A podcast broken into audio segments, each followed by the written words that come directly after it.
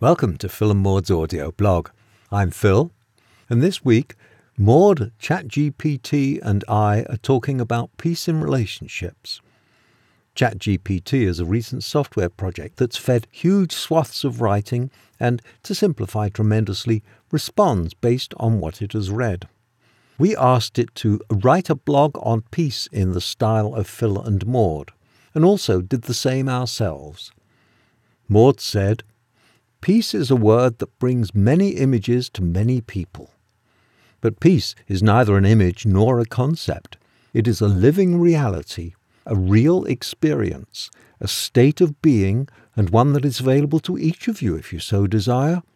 You can have inner peace regardless of your situation, and you can have peaceful relationships if you make that your priority. Early on, Phil and I were so struck by the peaceful nature of our relationship that we began to examine what the components of having this kind of relationship were all about. We found that, although a measure of grace was certainly involved, that there were many behaviors and patterns we had developed for living in peace together. I always feel it is necessary to add that we also have a very vital, passionate way of being with each other I think wanting to point this out comes from the understanding that many people think peace is an absence of passion, that it is a neutral place of no feelings. Nothing could be further from the truth.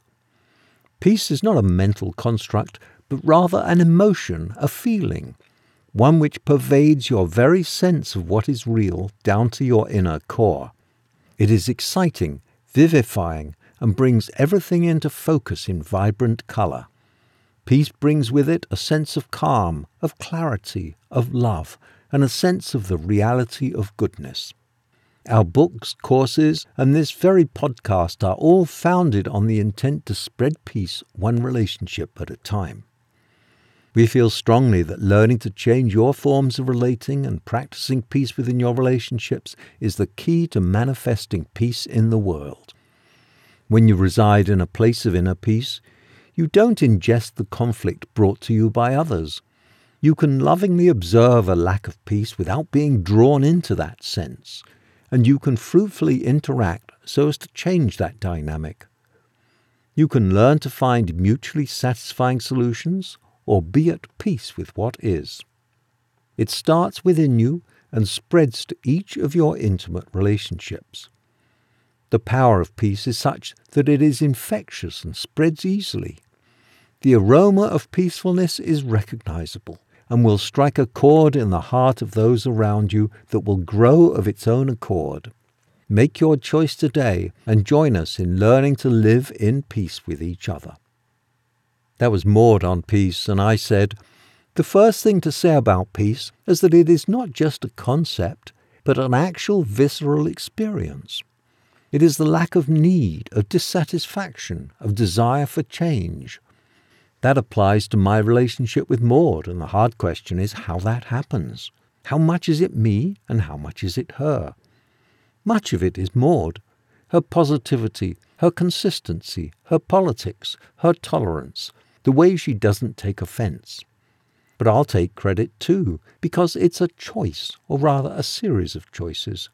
To look at irritation, to realize it arises within me and to laugh at it or ignore it, knowing its transient nature, to relish the feeling of peace and to take action when I notice that lessening.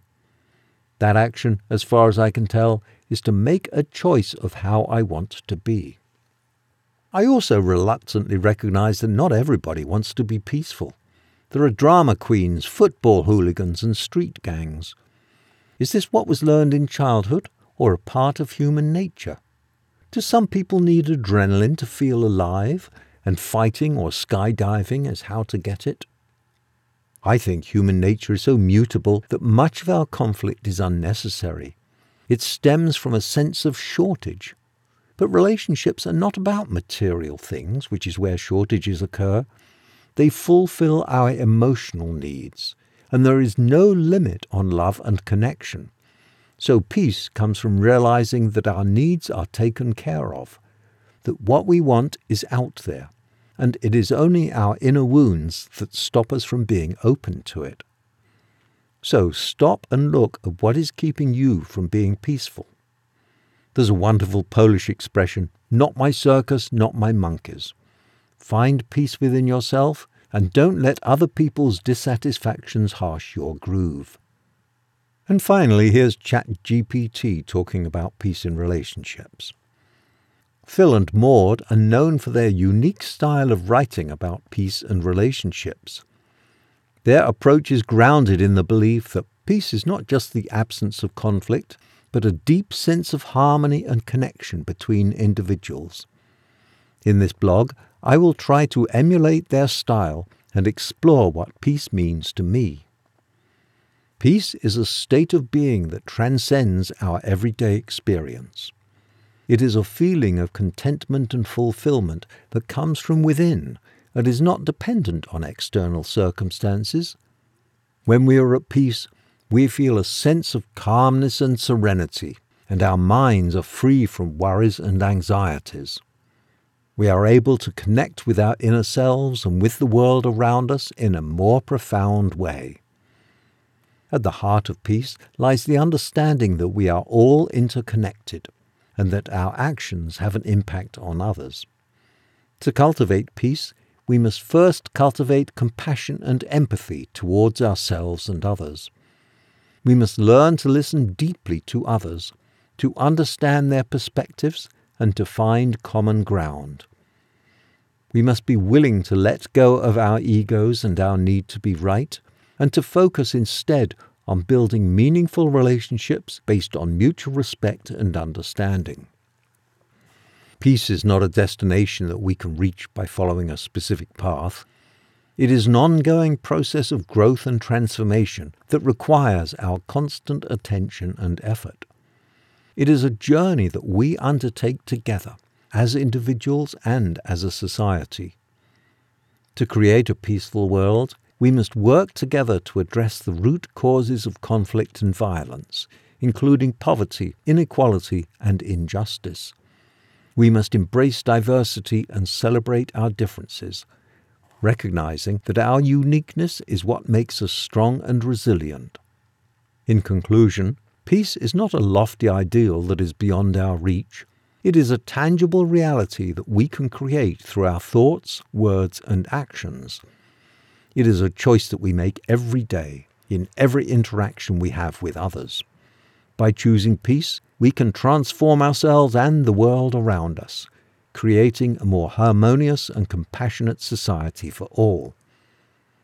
That was ChatGPT, and I was very tempted to read it like, By choosing peace, we can transform ourselves and the world around us.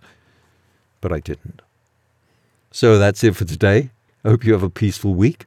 It's, this is all written down on our blog. It's at philandmaud.com. So you can read it there. And I'll talk to everybody next week.